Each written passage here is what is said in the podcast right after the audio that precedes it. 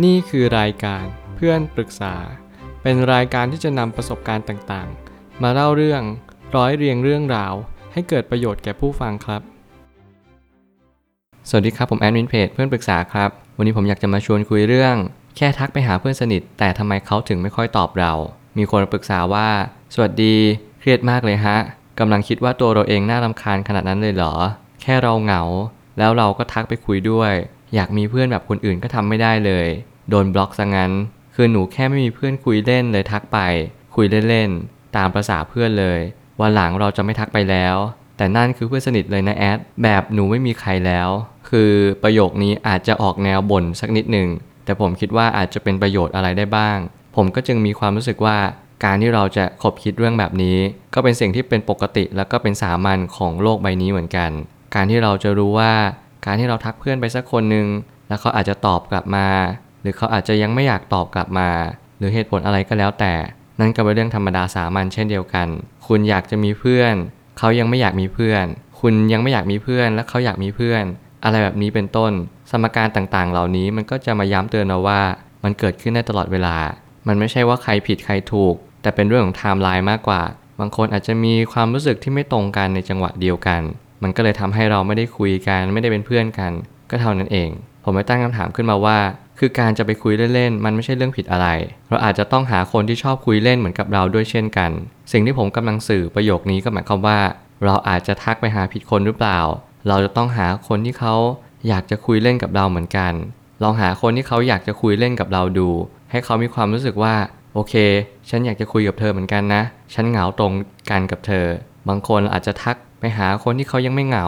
หรือเขากำลังมีเพื่อนอยู่ ในณตอนนั้น มันทำให้เขาอาจจะยังไม่อยากคุยกับเรา จริงๆ แล้วมันก็ไม่เกี่ยวว่าเขาเป็นเพื่อนสนิทหรือไม่สนิทอะไรก็ตาม แต่ผมจะสื่อว่าการที่เราเข้าไปทักใครสักคนหนึ่งเนี่ยเราอาจจะต้องดูจังหวะสักนิดหนึ่งเพราะบางครั้งเพื่อนอาจจะยังไม่ว่าง เพราะบางครั้งเพื่อนเขาอาจจะมีอารมณ์ที่ขุ่นเคืองอะไรบางอย่าง กับเราก็ได้ หรือกับชีวิตส่วนตัวเขาก็ได้เช่นเดียวกัน ลองหาสาเหตุดูว่าทำไมเขาถึงไม่ค่อยตอบเรา แล้วยิ่งเป็นเพื่อนสนิทเราควรจะถามเพื่อนตรงๆไปเลยว่า เพราะอะไรกันแน่ สิ่งเหล่านี้ผมเชื่อว่าเราสามารถถามได้ และเราก็ทำแบบนี้ได้ตลอดเวลา คือเราควรจะคุยกันตรงๆ แต่ไม่ใช่ไปว่าเขาตรงๆ อาจจะถามว่าเฮ้ยแกเป็นอะไรทำไมฉันทักแกไปแกไม่ค่อยตอบฉันเลย อะไรแบบนี้เป็นต้น สิ่งที่คุณถามเนี่ยเพื่ออยากจะรู้และก็ถามไถ่ว่ามีอะไรก็คุยกับฉันได้นะ ฉันอยู่ตรงนี้ ฉันอยากจะรับฟังปัญหาของแกนะ ฉันไม่อยากให้แกเป็นแบบนี้ ฉันรู้สึกแปลกๆ อะไรแบบนี้เป็นต้น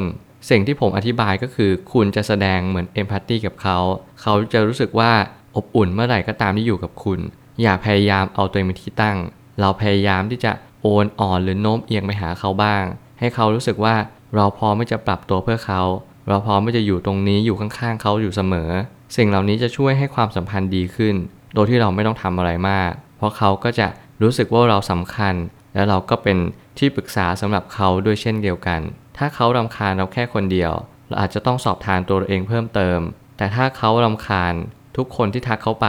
ทั้งสองสิ่งนี้จะย่อมแตกต่างกัน ประโยคนี้กำลังจะสื่อว่า คุณต้องเริ่มสอบทานตัวเองให้มากขึ้น ว่าสิ่งที่คุณกำลังทำเนี่ยมันอาจจะส่งผลต่อความสัมพันธ์เพื่อนคนอื่นๆหรือเปล่า หรือเป็นเฉพาะเพื่อนคนนี้ การที่คุณทักไปตลอดเวลา หรือว่าคุณเหงาแล้วคุณ กำลังหาเพื่อนคุยสักคนหนึ่งเนี่ยอยากจะคุยเล่นหรือคุยไร้สาระอะไรแบบนี้เป็นต้น ผมไม่แน่ใจว่าจุดประสงค์หลักจริง ๆ คืออะไร แต่โอเค เป็นความเหงา มันไม่ผิดที่จะเหงา แต่ไม่รู้ว่าเพื่อนเขาจะมีความรู้สึกแบบเดียวกันหรือเปล่า สิ่งที่ผมจะบอกก็คือ คุณต้องหาคนที่ซิงก์กับความรู้สึกของคุณได้ สิ่งเหล่านี้สำคัญมากไม่อย่างนั้น มันจะเป็นแกลบและเป็นช่องว่างในความสัมพันธ์มากขึ้นเรื่อยๆ เพราะว่าอีกคนหนึ่งไม่ค่อยขี้เหงา คุณเป็นคนขี้เหงา คุณต้องการเพื่อน อีกคนหนึ่งอาจจะไม่ต้องการเพื่อนตลอดเวลา แต่ละคนก็ย่อมแตกต่างกันไปอย่างที่ผมบอก สิ่งเหล่านี้คุณจะต้องสอบทานมากขึ้นเรื่อยๆ แล้วก็พยายามพิจารณาดูเหตุและผลให้มาก ไม่อย่างนั้นมันก็จะกลายเป็นว่า คุณจะไม่เห็นประโยชน์ในสิ่งที่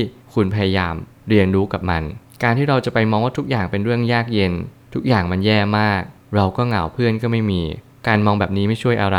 เราก็ต้องหาเพื่อนเพิ่มจะดีกว่า นี่เป็นการแก้ปัญหาที่ตรงจุดมากที่สุด ถ้าเกิดสมมติคุณเหงา คุณต้องการเพื่อน พยายาม make friend ให้มากที่สุดเท่าที่ทำได้ คุณพยายามสร้างมิตร ไม่ว่าใครก็ตาม คุณก็ล้วนแต่อยากจะเป็นมิตรกับเขาไปซะหมด สิ่งเหล่านี้ก็ย่อมเกิดประโยชน์มากๆ เพราะว่าทำให้คุณไม่เหงาทำให้คุณมีความรู้สึกว่า สามารถที่จะคุยกับใครก็ได้ หรือว่าสามารถจะไปเที่ยวกับใครก็ได้เช่นเดียวกัน บางคนต้องการมีเพื่อนเยอะ เขาก็จำเป็นต้องเข้าไปทักเพื่อนหลาย ๆ คน หรือเขาต้องเปิดใจรับเพื่อนหลาย ๆ คน แต่บางครั้งผมก็เข้าใจว่าคุณอาจจะอยากมีเพื่อนสนิทไปทุกที่ทุกเวลา แต่บางครั้งเพื่อนสนิทเราอาจจะไม่ได้ชอบไปทุกที่ทุกเวลา เหมือนกับที่เราคิดก็ได้ เราอาจจะต้องหาเพื่อนสนิทที่เขาเป็นเหมือนเราคล้ายๆเรา มีความคิดในรูปแบบเดียวกับเรา เพื่อให้เราได้เข้าใจว่าสิ่งเหล่านี้มันก็จะสมูทแล้วก็ราบรื่นมากยิ่งขึ้น มันทำให้การที่เราจะชวนไปไหนหรือว่าทักไปถาม ไปคุยเล่นเนี่ยไม่ติดขัดอะไรมาก สุดท้ายนี้ พยายามสร้างมิตร สร้างสายสัมพันธ์ให้กว้างขวางมากยิ่งขึ้น บางครั้งเราอาจจะพบว่า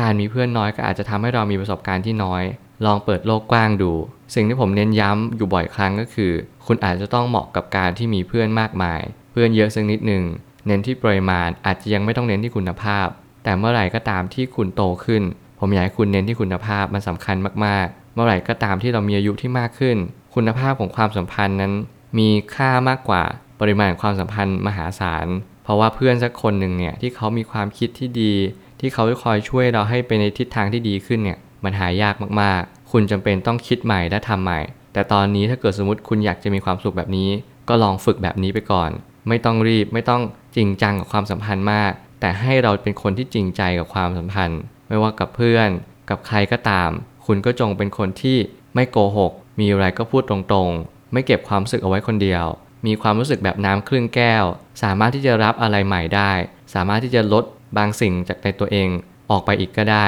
สิ่งเหล่านี้มันจะช่วยให้ความสัมพันธ์นั้น มีพื้นที่ให้มากขึ้น คุณก็จะโฟล์มากขึ้น แล้วก็ไม่ทุกข์กับสิ่งที่กำลังจะเกิดขึ้นในอนาคต เพราะว่าบางครั้งเนี่ยคำว่าเพื่อน มันอาจจะต้องมีอะไรที่ทะเลาะเบาะแวงกันอยู่แล้ว เรามีจิตใจที่เมตตาเราอยากให้อภัยเพื่อน เราอยากจะช่วยเหลือเพื่อน สิ่งเหล่านี้เป็นประโยชน์มากๆ แล้วผมหวังว่าคุณจะเจอคนที่ทักไปคุยเล่นได้ ผมเชื่อว่าทุกปัญหาย่อมมีทางออกเสมอ ขอบคุณครับ รวมถึงคุณสามารถแชร์ประสบการณ์ ผ่านทาง Facebook Twitter และ YouTube และอย่าลืมติด Hashtag เพื่อนปรึกษาหรือ f r ร e n d t a l k ด้วยนะครับ